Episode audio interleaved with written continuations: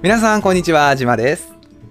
今回の動画はですね、ソニーさんから登場している私も購入しました。ZV-1 というこのカメラについてお話ししていきます。えースペックや機能、ソニーさんの特徴で実際にですね、利用してみてのいいところであったり、まあ、気になるところ、で、録画画質と、まあ、書き出しの書簡であったり、録画画質と YouTube でのね、投稿後の画質で、私の経験談として、まあ、選んだ理由っていったものをお話ししていこうかなと。結果ですね、ZV-1 の良くも悪くも魅力を知ることができるかなと思います。で、先日ですね、こういったご質問をいただいたんですよ。えー、じまさん、こんにちは、えー新しいカメラのご購入おめでとうございます。この動画のね、え1個前に ZV-1 のお話をしました。で、私はですね、iPhone で動画を撮っているのですが、容量がすぐにいっぱいとなってしまいます。えー録画中に届く通知、ピコンってね、電話なんでね、言うても、えーメッセージであったりとか、まあ電話の着信が入ったりするんでしょうね。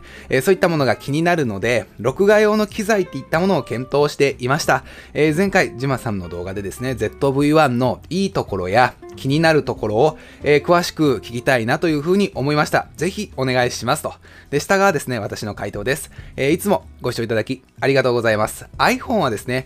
綺麗に撮れて便利なんですよ。やっぱりもう電話なんだけども綺麗に撮れるカメラとしても優秀です。電話などとまあ併用すると、ただ長い目で見ると、まあ少し不便と言いますか、やっぱりどうしてもね、電話としての役割の方がメインにはなりますので、少し不便なところもありますよねと。で、了解です。え ZE1 の特徴についてね、語っていこうかなというところになります。前回ですね、まあ、ニコン歴、えー15年の私がですね、まあ、ソニーの ZV-1 というコンデジを今買った理由を投稿しました。この右側にある、えー動画。結構あの反響良かったです。で、多くの方にご視聴いただき、私も買いました。えーなどのですね、コメントが届きました。そしてですね、まあ、買った理由は分かったりましたと、えー分かったんですよ。なので、ジマさんの ZV-1 の評価っていったものを聞きたいなというふうに思いますというリクエストも多かったです。で、今回はですね、私なりの ZV-1 の特徴であったり、スペック、まあ、利用していて実際に思うメリットやデメリットなどをお伝えしていこうかなと。えーコンパクトデジタルカメラの機能をですね、まあ、最大限に活かすというよりも、私の利用用途からの、まあ、視点、を主にですね、えー語ることになりますので、他の機能なんかが気になる方はですね、まあ、レビュー動画が、えー ZV-1 というこの機種にはですね、あの大量に投稿されておりますので、まあ、別動画もね、参考にしてもらえたらなと思います。今回もジマチューブスタートです。ジマチューブはい、改めまして、ジマです。今回もですね、動画ご視聴いただきまして、誠にありがとうございます。このチャンネルですね、えご登録いただきますと、まあ、有料級のですね、撮影知識っていったものを学んでいただけたり、撮影に関するコミュニティ感をですね、得ていただけます。でカメラ情報をですね、効率よく、え収集することができますし、え試すであったり、調べるなんかのですね、手間と時間を、え節約することができます。で、過去にですね、200本ぐらい撮影ノウハウに関する動画を投稿しておりますので、え今回の動画ですね、見終わった後に一緒にね、他の動画も見ていってもらえると嬉しく思います。動画内でね、え学んでいただいたことであったったりとか、気づき、あとはですね、まあ、ご質問みたいなものをですね、お気軽にコメント欄に残してもらえると嬉しく思います。で、今回、Vlogcam ZV-1 というカメラについてお話ししていきます。えーソニーさんからですね、まあ、2020年の6月19に発売された、えー Vlog ですね。まあ、ビデオのブログみたいなもんですね。まあ、ビデオをまあ日記代わりに撮るような感じですね。こういった Vlog の動画撮影に特化したコンパクトデジタルカメラとして、えーイメージセンサーはですね、1型の Exmor の RS、えー有効画素数は2010万画素、レンズは大口径 F1.8 スタートですね。ズームするとね、ちょっと F 値は上がっちゃうんですけども、F1.8 開放スタートのですね、ズームレンズ2470を採用したこの ZV-1 というカメラになります。特徴としてはですね、まあ、難しい設定を特別しなくても、えボタン一つで切り替えられる背景ボケ機能であったり、前に出したものですね、こういうふうに。ポイッと。前に出したものに優先的にピントを合わせてくれる商品レビュー機能モードなんかが、えー便利だったりします。あとはですね、音にもこだわっておりますので、大きめの風防ですね、この右上になんかふわたわたしいふわふわしたやつがついてると思うんですけども、あの風防がですね、ちょっと特徴的で、まあ、外でのね、自撮り撮影なんかにも役立つものになります。で、やっぱりね、コンパクトデジタルカメラですので、サイズ感っていったものは小さいです。え105、60、43ミリなので、だいたい10センチ、6センチ、4センチぐらいのですね、大きさになります。で、重さはですね、バッテリー含めて 300g を切っておりますので、小型軽量、高性能っていったものが、え実現できているコンパクトデジタルカメラメラかなと思いますね。次ですね、ZV-1 の特徴2つ目としてはですね、まあ、α6400 っていうソニーさんでね、APS-C のセンサーサイズですごくロングヒットの人気のカメラがあるんですけども、α6400 などに比べて優れている点としては、バリアングル液晶ですね。このバリアングル液晶っていう今ちょうど5200があるので、このカメラを言うと、液晶のところがですね、こう、横に出てきて自撮りするときに画面を見ながら撮ることができるんですね。α6400 なんかはチルト液晶なんかになったりしますので、こういったですね、画面を上に持ってくることができるんです。で、上に持ってきて見ることができるんですけども、やっぱりえ動画を撮るってなった時に自分の今撮れている映像をですね、チェックしながら、こう、チェックしながら撮っていくんであれば、バリアングル液晶の方が強いかなと。ソニーさんはですね、30分問題とか、オートフォーカス速度、まあ、比較的ですね、動画に強かったりします。えカメラでもですね、もちろん高画質で綺麗な映像ってものは撮れるんですけども、えカメラである以上、29分59秒で一度録画が止まる機種っていったものは多くあります。それはですね、まあ、関税の関係でカメラなのかビデオカメラなのかどっちなのっていうところで29分59秒で止めざるを得ないカメラっていったものが多くあります。ただソニーさんはですね30分以上撮れるものが多くあったりとかオートフォーカスの速度がですねかなり優秀な動画に強い機材っていったものが多い印象があります。でそんなソニーさんのラインナップの中でもえボタン一つでですね、いろいろな機能が呼び出せて、知識がなくても気軽に、え高品質な映像がバリアングルを用いて撮れるっていうのは大きいんですよね。背景のボケ感を出したいなって思った時に、こういった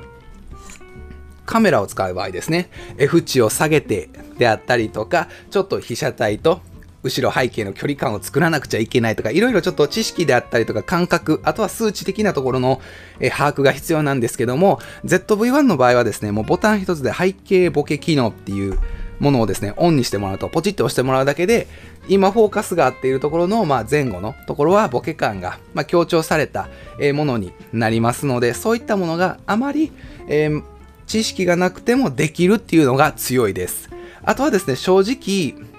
センサーサイズですね。ここのカメラの中にある写真を切り取れる、まあ、大きいセンサーっていう大事な部分があるんですけども、そのセンサーが1インチっていうサイズです。なので、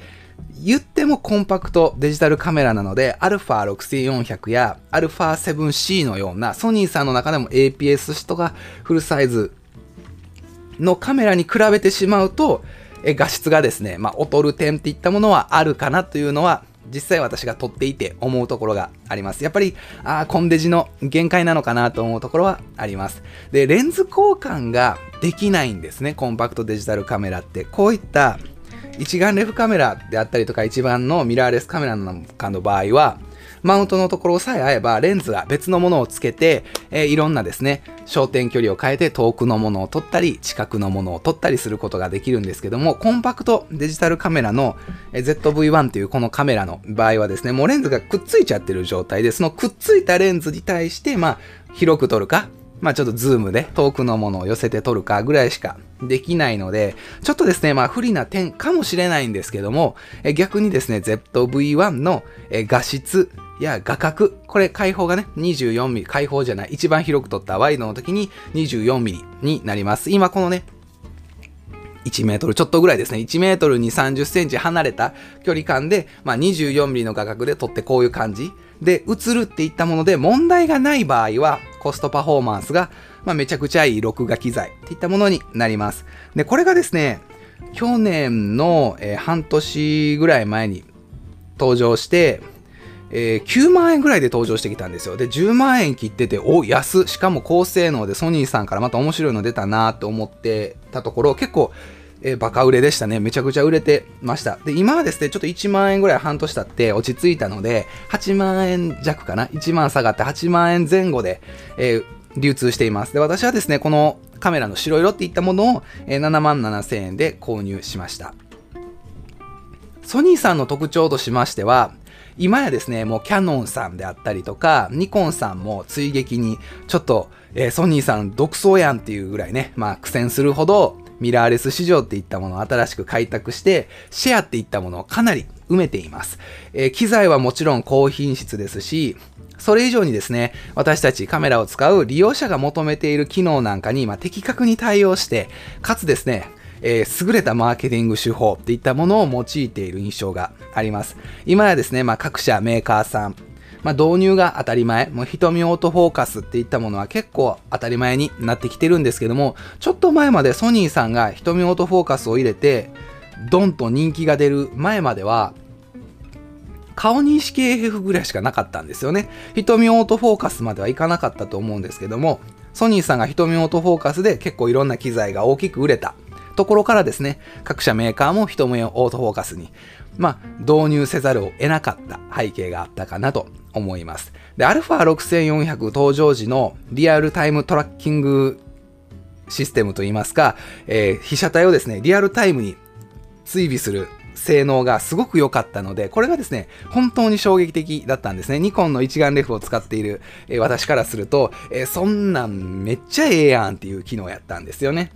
で、α7-3 というですね、もう2年半とか3年近くぐらい前になる、え機種にはなるんですけども、そのフルサイズのミラーレスカメラを含めて、ロングセラー、長く売れる、えー、機種っていったものを量産し、え、キャノンさんとかニコンさんからですね、いや、もうソニーに乗り換えようかなという方がかなり多かった印象です。私の前でも特にキャノンさんからソニーさんへ乗り換える人って多かったかなと思います。ニコンさんからソニーさんに乗り換えるっていうのは結構まあなんか、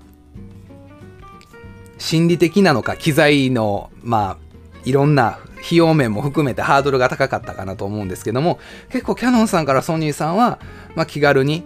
ポンって乗り換える人が多かったかなと思いますね。で、瞳オートフォーカスの性能や商品レビューなんかのまあ優秀さっていったものはですね、まあ、この動画で、えー、ちょっとですね、映りがどういう風になっているのか、オートフォーカスみたいなものをですね、判断してもらえるとよろしいかなと思います。逆にですね、手ぶれ補正に対しては、やっぱりソニーさんなんで、少し惜しいかなっていう声もあったりします。で、逆に私みたいにね、こういうもう固定してしまって取る分には、その弱点っていったところというか、まあ苦手とするポイントが、まあ、問題なくなってしまうので、まあ大丈夫かなと思います。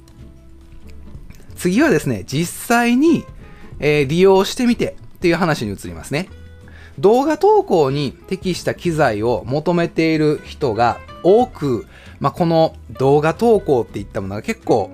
そこまで心理的ハードルであったりとか、まあ、技術的にも、えー、ハードルが下がってきたっていったところでタイミング的にもバッチリやったと思うんですよね。動画投稿を始める人っていうのがすごく多く増えてきて、かつスマートフォンでももちろん投稿できるんですけども、ちょっとこだわった機械、機材で投稿したいなって思う人がまあ、増えてきて、かなり売れていたんですよ。で、コンパクトデジタルカメラではあるんですけども、まあ、画質にそこまで違和感はないかなと思いますし、動画投稿程度であれば十分だと思います。私自身も、えもっとですね、高画質にしっかり撮れるカメラを持ってはいるものの、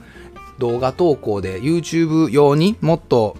その、利便性が高くて気軽に使える動画専用のカメラが欲しいなって思った時にこれを選んだぐらいです。で、私がですね、録画機材に求める条件としては、まあ、大きく4つあったんですよね。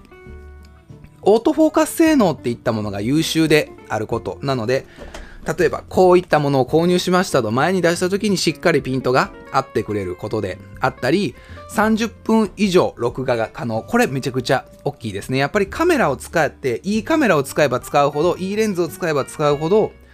いい画質で撮れるのはもう分かりきってることなんですね。そこはお金を出してしまえば済む話なんで。なんですけども、結局29分59秒で止まってしまうんであれば、毎回、あ、25分ぐらいはちょっと一回止めよう。ポチって止めて、また録画をしてそこから続きで話し出すっていう手間があったりしますしでそれを克服しようとすると HDMI 端子なんかをちょっと別でね外部出力して別のところでモニターで、えー、録画するみたいなことが必要になったり別のセッティングであったりとか機材投資っていったものが必要になってくるので可能な限りここは避けたかった。なので30分以上録画が可能なものが良かったですし、自撮り可能なのであれば、まあ、バリアングルの方がやっぱいいよね。チルト液晶も可能なんですけども、チルト液晶ね、例えばソニーさんの今までのチルト液晶で自撮りできますよってタイプは上に上がってきたんですよね。カメラの上に液晶がパコって出てくるんですよね。そこにマイクをポンってつけちゃうと、もうマイク越しに液晶見なあかんから、ようわからへんみたいになるんですけども、ZV-1 の場合は、液晶が横に出てきて、マイクが上につく感じになりますので、自撮りも簡単なものになります。で、レンズを含めてですね、まあ、約10万円以内での予算、まあ、動画投稿用の機材でしかまあ使わないということをメインにしてたので、まあ、10万円以内がいいかなと。で、おそらく、こういった一眼レフカメラであったりとか、一眼のミラーレスのカメラみたいなものを、え購入すると、もちろん楽しめますし、えー、いろいろね、えー新しい領域っていったものが広がるとは思うんですけども、きっと20万、30万、40万、50万、60万、70万、80万、100万みたいな形でね、どんどん機材投資しちゃうと思いますので、もう、デジというか ZV-1 はもうこれ以上正直投資しようないんですよね。どうしようもないんです。レンズ変えることもできないし、ちょっとリグ周りこだわるぐらいしかできないので、まあ予算もね、技術的というか、もう構成上沼にはまれないようなものを選びたかったっていったものがあります。あとはですね、まあ、特に一眼レフ、まあ、ミラーレスはあくまでカメラだったんで30分問題っていうのがずっと私の中であのカメラがいいな、このカメラがいいなって検討する中であ29分59秒っていったものがあったのでこの30分問題をですね、クリアしてくれているっていうのはやっぱりこの ZV-1 かなり大きかったですね。なのでセンサーサイズでもっとええ画質で撮りたいという希望よりも29分59秒問題をクリアしてくれている方が私の中では重要だったっていったところですね。で、オートフォーカス性能はですね、各社メーカーさんの中でも正直抜群に優れていると思います、ソニーさん。うん、抜群に優れているので全く問題ないです。逆にですね、快適すぎるんじゃないのかなっていうふうに思います。もうね、自由に動きたくなるぐらいのものになりますね。コストパフォーマンス重視だからこそ気になる点。次のスライドですね。まあ、小型軽量で USB 充電しながらの撮影が可能。え 4K30p の撮影も可能ですし、スチール撮影なんかにも対応している。まあ、ビデオでね、さっきから私は使ってるっていう風に言ってるんですけども、動画ももちろん撮れますし、あの、普通の写真ももちろん撮れるんですよ。なので、外にちょっと出かけるときに動画撮れるし、かつ、まあ、写真も綺麗に撮れるっていうところがあります。で、4K30p までも対応してるし、結構ね、この USB 充電しながらの撮影っていったものも大事やったりするんですね。コンデジとか、まあ、ちょっとちっちゃめのカメラで動画を撮るってなると、だいたい1時間とか、2時間持つカメラってあんまりないんじゃないのかなと思うんですよね。だいたい1時間からまあ90分、1時間半ぐらいでバッテリーなくなっちゃうっていったものがありますので、USB 充電しながらの撮影、これが結構ストレスになります。充電大丈夫かなみたいな。さっきの29分59秒はクリアしたけども、40分50分、あ、前充電し忘れたけど、充電あるかな？ん？みたいな感じで、今こうね、バリアングルを横で見て、充電大丈夫かなみたいなのを見るストレスっていうのも、まあ、可能な限りなくしたい。今はもう私にこれ、USB 充電つないじゃってるので、もう安心してえお話しすることができます。で、いい点ばっかりで、まあ、他の YouTuber さんもいろいろね、この ZV-1 について語ってる動画って多くて、いいところが目立つし、まあ、評価しやすい機種です。もう分かりやすいんでね、できること、できんことが分かりやすいので、評価しやすい機種なんですけども、やっぱり気になるところっていうのはあるんですよね。ここをまあ包み隠さず、えー、自腹でね、購入した自分、私だからこそお伝えしようかなと思うと、バッテリーやっぱ弱いですね。バッテリーが弱いっていうところと、充電はまあ早くはないです。あとはまあ広角が、これ結構言われてるんですけど、24mm って画角若干狭いんちゃうかなっていうふうに思うんですよね。もしフルサイズであれば 24mm で今こう見てくださってる画角ってこのぐらいの距離で撮れるんですよ。今まで私フルサイズで例えば 20mm とか 24mm のカメラ使う時でもこの辺の位置に置いて撮ってたんですね。でも今で、APS-C やったらこの辺かな？この辺に置いて撮ってて、で、1インチになるともっと遠くなっちゃってるんですよね。なので 24mm っていう画角焦点距離的にはまあ 24mm あれば十分かなと思うんですけどもセンサーサイズとの関係でちょっと画角狭いかなってやっぱり思っちゃいますかつですね、まあ、こう自撮りするときに今ねあのなんとなくイメージでお伝えした通り自撮りってこういう風にするじゃないですか 24mm やったら結構顔でかく映っちゃうんですよねこの距離で今ここからもっと3、40センチ離してるんですけども、それでこの感じで、逆にそれをこの手前まで ZV-1 を持ってきた時ってもっと大きく映っちゃうんですよ。でですね、またこれがまた面白いことで、手ブレ補正機能をつけると、若干クロップされます。なので、もっと大きく映るんですよ。なので、ほんとこん、ここんなもんかな。こんな感じのサイズで、えー、24mm が映ってしまうので、この広角域っていうのが若干気になるかなと。私はね、もう話しておいて、喋ることができるのでいいんですけども、ちょっと外でね、使うってなると画角狭いかなと。で、センサーサイズがやっぱ1インチ、今の話と関わるんですけども、センサーサイズっていったものもちょっと気になるかなと。三脚周りとバッテリー部分が干渉するっていうちょっと残念なところの仕様があるんですけども、ZV-1 ですね、カメラの側面、書いてないか。カメラの側面に三脚の穴があるんですね。こういう三脚の穴があるんですけども、この三脚の穴に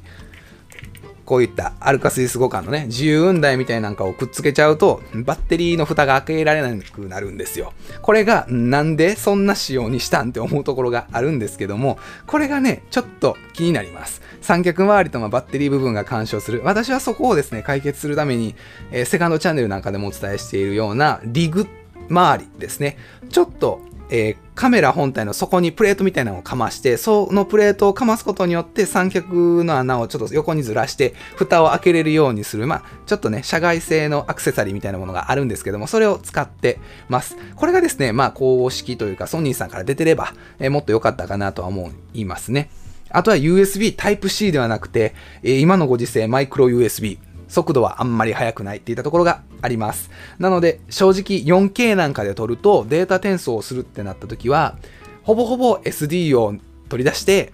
カメラの、まあ、SD でコピーする必要が出てくるかなと。で、マイクロ、まあ、USB なんかでデータ転送しようと思うとちょっとしんどいかなっていうところがあります。これはですね、まあ、USB の Type-C で転送速度がもっと速ければもっと楽やったかなとは思うんですけども、これはマイクロ USB の方がいろんなアクセサリーとの兼ね合いを考えたら、まあ、無難な選択を取りはったんかなというふうに思いますね。あとは本体の発熱が結構あるので要注意っていったところで、4K なんかで撮ると結構ほんのりあったかくなります。で、撮影していると、5分ぐらいで切れちゃうっていう人もいらっしゃるんですね。で、それはですね、あのカメラ側の設定で、カメラ本体がちょっと熱持った時に電源落としますかとか、うん、多少の温度上昇であれば取り続けますかって選べるところがあるので、そこで多少温度上がっても取り続けますぜっていう設定をしてもらえたらと思います。あとは筐体部分が価格相応で、ちょっとチャッチーですね。チャッチーというか、まあ正直その、こういった高いカメラのようなしっかりした合金というか、うーん、ごつい感じではなくて、結構プラスチック感があって、チャッチー感じがします。なのであんまり落とさないようにした方がいいと思いますね。ももちろんね、カメラなんで、光学機器なんで落とさないのは一番大事なんですけども、より、えー、慎重に扱ってもらう方がよろしいかなと思います。ただですね、この上に、えー、上げている気になる点って結構 ZV-1 の気になるとこってどこやろうって、うーんって考えて上げてみた感じがあります。なので細かいところが特に、まあこういうところを上げたとしても、うーん、そんなもんっていう風に思われる方、特に細かいところが気にならない方にはこのカメラめっちゃいいと思います。もう全く問題がないかなと思いますね。あとはもうこの気になる点っていうのは、意外と解決できますよって話もあります。えー、先ほどね、私がお伝えした気になる点の話を聞いて、うーん、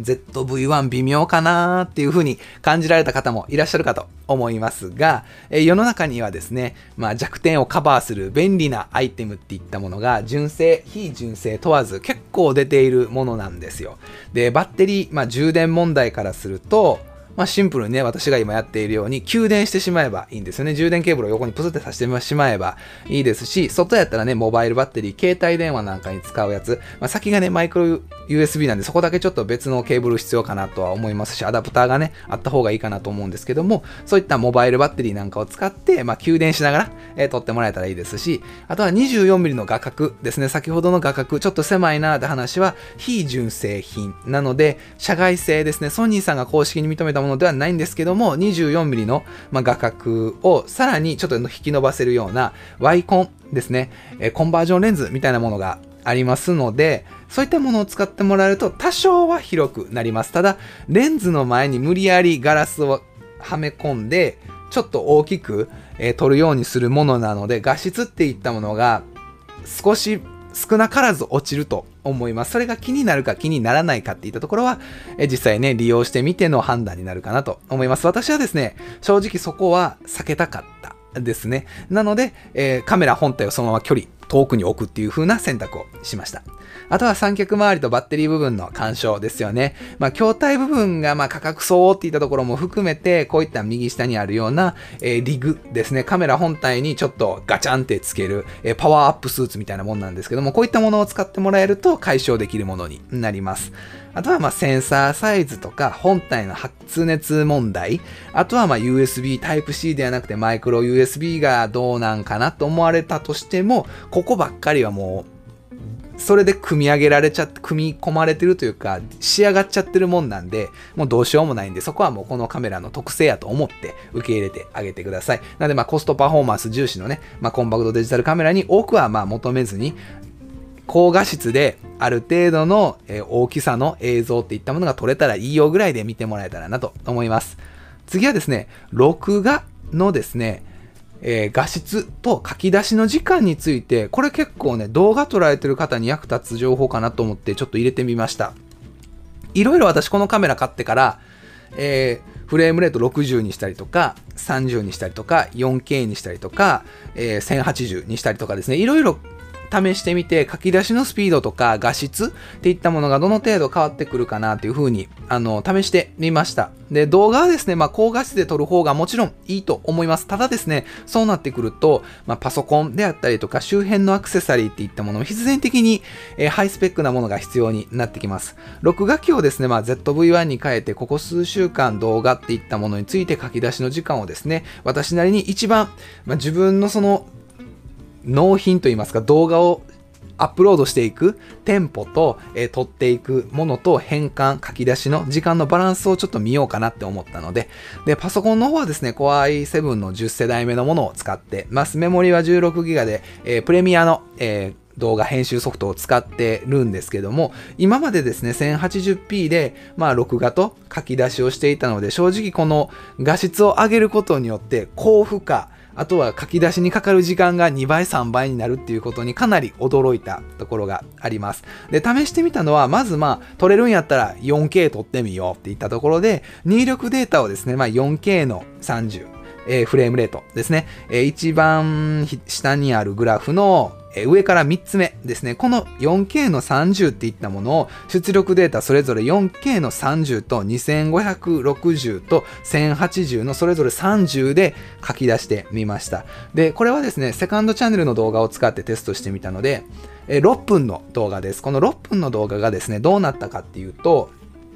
4K30、4K30 で書き出したときは、えー、30分かかりました。4K30、2560-30で書き出した時は24分かかりました。4K30、1080p の30で書き出した時は18分かかりました。なので上から5倍、4倍、3倍っていう風になるんですね。なので、かなり時間がかかったかなという印象です。で、下の2つはですね、私がこのカメラを買う前までやってた 1080p ですね。で、今回は60が撮れるので、フレームレート60で撮ってみました。これもですね、セカンドチャンネルなので、8分ぐらいの動画になります。で、上ですね、なので白色の上の方ですね、1080の60を1080の60で書き出したとき、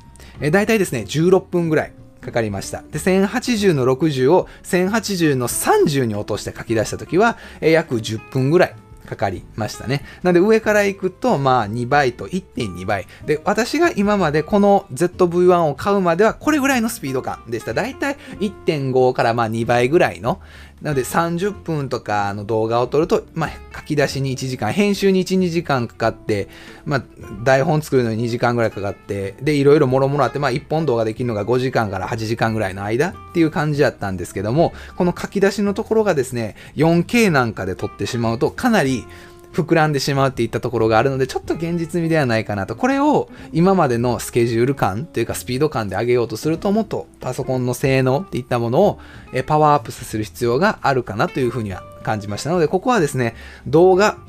高画質で撮れる機材やけども、どこまで高画質で撮って、どこまでの高画質で書き出すかっていうのは、えー、パソコンのスペックであったりとか、余裕のある時間の、えー、量、時間の、まあうん、余裕があるかどうかから選んでもらえたらなと思います。次はですね、録画画像と、えー、YouTube 投稿後の画質についてこれもですね、おそらく ZV-1 を購入検討されている方には役立つ情報かなと思ったので、ここに入れました。正直ですね、あの 4K であったり 2K っていったものは書き出しはですね、時間的に継続的な動画投稿には、私個人的にはですね、ちょっと足かせになるかなと。30分の動画が1時間半とかの書き出しになるとちょっとしんどいところがありますので、まあ、ハイスペックなパソコン環境を整えれば問題ないんですけども、さらなる機材投資と、私をですね、そこまで高画質で見る意味ってある？っていったところの疑問がありますので、まあ、現状の環境で最適解を探そうかなと。もしかしたらね、あのー、タレントさんの方であったりとか、栄養士含めてコンテンツになる方であったりとか、何かすごく綺麗な景色を見せられる方なんかであれば、えこだわってでも高画質にすべきなんですけども、現状ね、私の動画の場合はもうスライドとえー、バックに白い壁があって、私がいるだけなので、まあ、そこまで高画質にする必要はないので、おそらく 1080p の、まあ、30か60のフレームレート、で、まあ、画質と継続性からバランスがいいかなというふうに思います。で、ここでちょっと気になるのが、YouTube って、ちょっと裏仕様として、詳細統計情報っていう動画の上から右クリックで見れるものがあるんですけども、詳細統計情報から、えー、高画質でアップロードした動画っていうのは高画質のままアップロードができるんですね。で、そこそこの画質の動画でアップロードしたやつって、状況によっては低画質に下げるというか、低画質でまた再エンコードかけられるような場合があるんです。なので書き出し動画と投稿後の画質をそれぞれ高画質でアップするための思想試行錯誤っていったものを繰り返してます。シンプルに言っちゃいますと、高画質な動画をアップロードすればもうほぼほぼ高画質でアップロードされるので、まあ問題ないんですけども、私のような 1080p の60とか30のフレームレートで上げるって結構際どいラインなので動画によっては高画質になるし動画によっては低画質で、えー、書き出しというか再エンコードされてしまうってところがあるので正直ね動画って難しいかなと。なのでこの右下にある私がねサブセカンドチャンネルで話してる動画の左上にすごいちっちゃい字でわーって文字入ってると思うんですけどもここがですねあのー、詳細統計情報の、えー、ま解像度というか、まあ、ビッその、どれぐらい綺麗かどうかっていったものが見れるところになりますので、もしね、ご興味ある方がいらっしゃいましたら、こちらもね、あの、いろんな動画、動画がめっちゃ綺麗な人の統計情報、詳細情報と動画の画質がそんなに良くない人のやつをま見比べてもらうと、あ、ここがこんなに違うからそら画質変わってくるわなっていったところを見てもらえたらなと思います。あとは私の所感ですね。まあ、ZV-1 を選んだ理由としましましては、しましましては、ZV-1 を選んだ理由としましては、えー、チャンネル登録者数ですね。まあ、1万人を目安に、機材環境の改善っていったものは、そもそもま予定はしてたんですよ。ずっと、えー今すでに持ち合わせている機材で、メインの機材はこういう風に前に持ってくるので使えない。かつ、えそこまで出番のない機材を録画用に回していたっていったところがあるんですけども、まあ、画質改善のお声っていったものもいただいてたんですね。で、もっと高画質で撮った方がいいんじゃないですかとか、あまりにもちょっと、えっ、ー、と、お粗末感があって、せっかく動画の内容はいい風に思えるのに、ちょっと画質の面とか音声の面で聞き続けるとか見続けるのが辛くなりましたみたいなお話がね、あったりもしたので、まあ、先行投資としてこの ZV-1 が市場評価はもちろん高かったですし、コストパフォーマンスも良かったので、えー、思い切って購入しました。で、今回ですね、まあ、感染症がですね、第3波が猛威を振るう中ですね、まあ、YouTube の配信者、まあ、動画の配信者っていうものはさらに、えー、増えてくると思います。えー、そういった層にですね、まあ、難しく考えなくてもボタン一つでね、商品レビューモードとか、まあ、ボケ感の、えー、切り替えっていったものが容易で、そこそこ綺麗に、まあ、撮れる、まあ、YouTube 動画投稿に関して、まあ、かもなく不可もなくな動画が安心して、まあ、10万円弱で撮れるっていうこのコンパクトデジタルカメラ ZV-1 は本当に素晴らしいかなと思います。α6400 とか Z50 のカメラなんかを本当は買いたかったんですね、私自身も。ただ他のミラーレスとも比較して ZV-1 を選んだ理由は、まあ、以前のね、動画で、えー、しっかりとお話ししているので、この動画のね、後にぜひあの見てもらえたらなと思いますので、今回私がですね、ZV-1 に対して思うところをお話ししておりますのでで、まあ、いい買いか、いいカメラにですね、買い替えたし、まあ、今後もですね、毎週投稿っていったものを続けていこうと思っておりますので、まあ、ぜひ、当チャンネルをよろしくお願いいたします。この機会にね、初めての方はチャンネル登録してもらえると嬉しく思います。ではまた次の動画でお会いしましょう。またね